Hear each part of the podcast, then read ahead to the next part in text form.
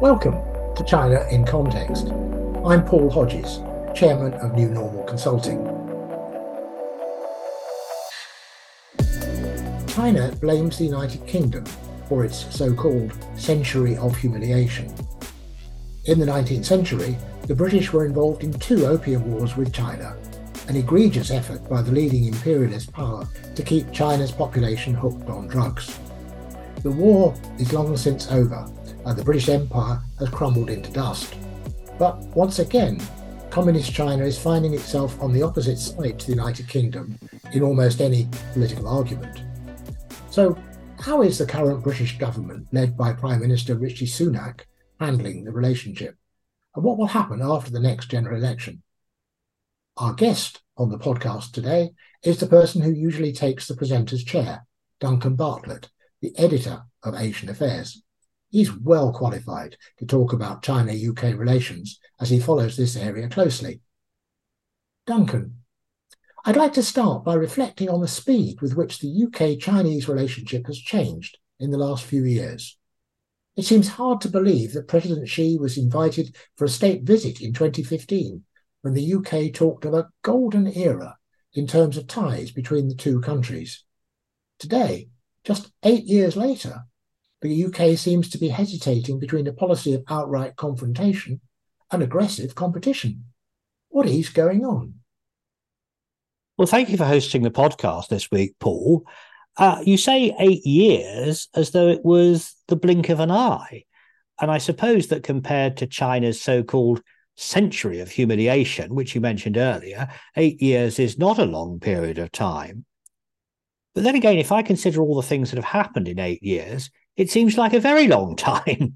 I think I met you about four years ago, didn't I? Yes.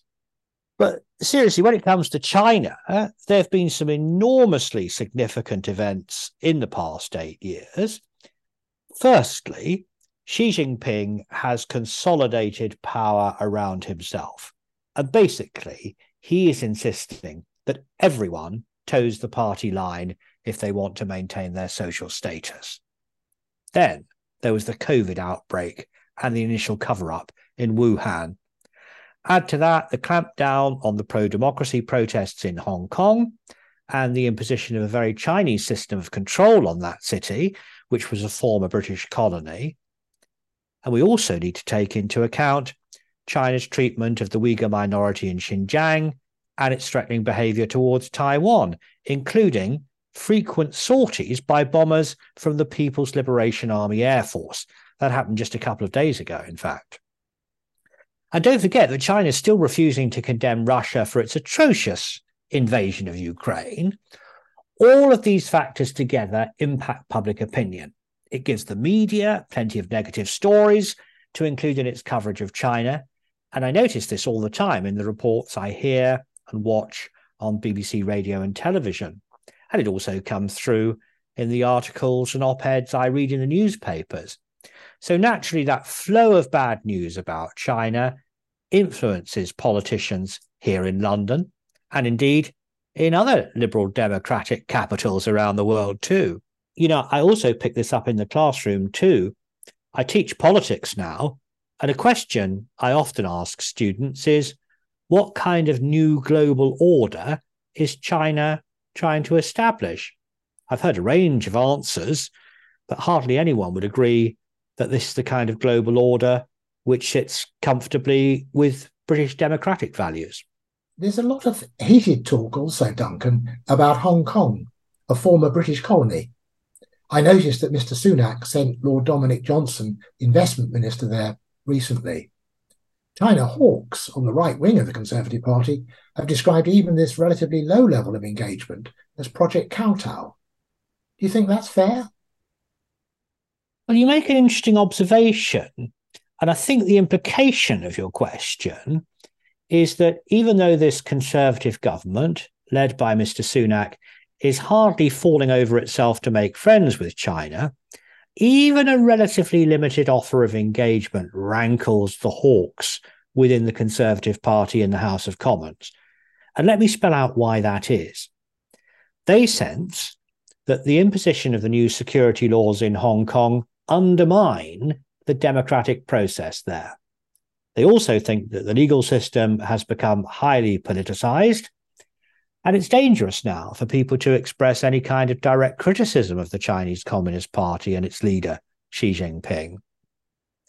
Actually, some people who sold books which contained critical views were basically kidnapped and threatened with jail.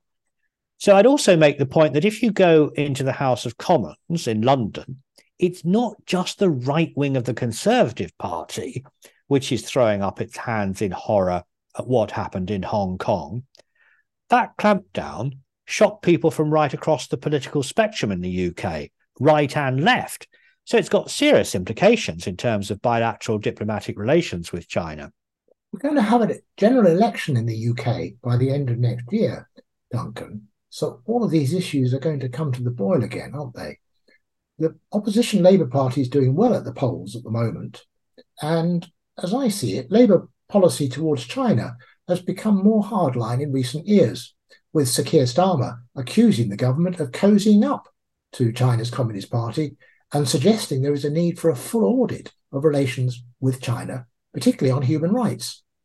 What's your assessment of Labour's position on China?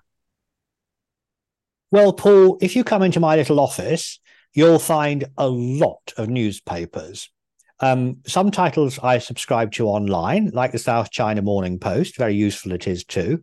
But I also like to buy newspapers. Uh, so let me show you a clipping here from one I bought on August the 10th, 2023. It's from the Financial Times. And I'm referring to a piece by one of my favorite writers, Robert Shrimsley. He wrote a piece taking stock of the Labour Party's position on a range of issues and he came to this conclusion. I'll read it to you. In key areas, Keir Starmer's pitch in the run up to the next general election will look a lot like Boris Johnson's in 2019, partly due to the former Prime Minister's innate interventionism. On Brexit, immigration, tax, China, regional policy, trans rights, and even to a degree on net zero, Labour is on conservative ground. Well, that's remarkable, isn't it? Because if you were to go and ask the British public their views on immigration, net zero, and trans rights, I can tell you for certain you'd get a whole range of different views. Actually, Paul, I strongly suggest that you don't ask people's views on all those contentious issues down a, a British pub on a Friday night unless you intend to start a fight. But look, Robert Shrimsley is a gentleman. He's not a pub brawler. And, and, and here he is basically saying that Labour and the Conservatives align on all those controversial issues, at least to a degree. And he says they also align when it comes to foreign policy on China. So Labour talks tough on China. It accuses China of genocide in Xinjiang. Sir Keir Starmer, as you mentioned, said he wants a full audit of relations with the country. But he faces dilemmas because Sir Keir frequently says that economic growth is the absolute foundation stone for everything. So disengaging from China would be hard to reconcile with that. He's also presenting Labour as a party which supports business.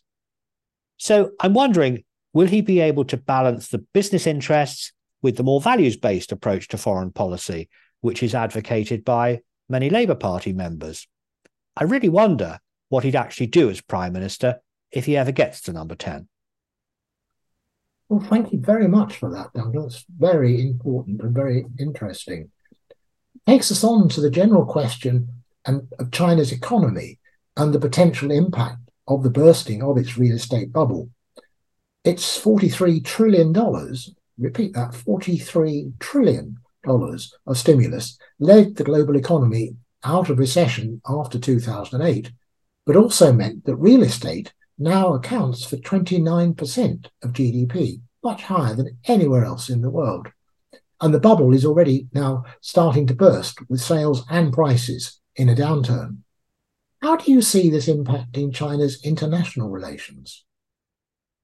Well, I was asked about the property market bubble in a TV interview the other day, and I replied that in China's biggest cities, property prices have fallen by about 30% in the space of the past year.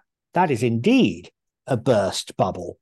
The media describes it as a crisis, and it means that China has deflation, falling prices, compared to very high inflation in many other parts of the world. But I mean, there is a particular reason for this deflation. it's because the property prices have fallen so much. So, what's the People's Bank of China doing in response? Well, it's cutting some interest rates. Uh, that's a big uh, contrast to the sharp rises in interest rates that we've seen elsewhere. And at the same time, there's been a significant fall in foreign direct investment in China. And this is following on from your question about what it means for international relations, because you know we can talk about the political sphere, but in this in the business sphere, which is the one that you're most familiar with, there are obviously several concerns bubbling up. One is that people are wondering if the whole Chinese economy is heading for a slump, as that recent uh, headline in the Wall Street Journal suggested, dragged down, of course, by this crisis in the property market. And then the other thing that business leaders are asking uh, is are the Americans going to make it so complicated to deal with China, especially in the tech sector, that it's simply not worth the bother? And so, actually, when I meet Indians and Japanese people and South Koreans, they tend to see this as an opportunity. They're saying, come and talk to us. We've got the solution to your China problem. Come to Mumbai, Tokyo, or Seoul. You won't get any trouble from the Americans if you do that. What does all this mean for the UK's relationship with Taiwan and indeed with China? Well, no major political party is suggesting a change from the situation we have at the moment. The government is going to hold high level discussions about trade and energy with China in 2023. At the same time, there will be talks with Taiwan, but those will involve fairly junior ministers and they'll be kept quite low key. Britain, like most countries, has no formal diplomatic ties with Taiwan, but the UK is a firm supporter of American foreign policy in East Asia. But when it comes to the Chinese people you encounter on a day to day basis, surely they don't come across as wanting a war with the UK. Well, that's a very good point. Um, and in fact, I do interact with Chinese people a lot. Um, although my social circle doesn't include commanders of the People's Liberation Eastern Theatre Command, I'm much more likely uh, to run into students and teachers in colleges and universities. So last week I went to Oxford, and the city was teeming with Chinese tourists who were enjoying their holiday and spending money on afternoon tea and souvenirs and of course, during term time, some of the very brightest students at Oxford University are people from China. They have to pass daunting tests to get in there. So they're quite literally geniuses. So let me emphasize what I think could be gained if the UK and China agree to remain on good terms. Our cultural and our educational exchanges could bring a host of benefits to both sides. We see that actually at SOAS, especially, of course, in the SOAS China Institute, we love to engage with Chinese people. Thank you very much, Duncan, for that positive note to end with. This has been a fascinating and important discussion, and I'd like to thank you, Duncan, for the critical insights that you've shared with us today. I am Paul Hodges, Chairman of New Normal Consulting. This podcast is produced by the SOAS China Institute, part of the University of London and you can find out more about our courses and research at soas.ac.uk. But for now, that's all from us here at the China in Context podcast team.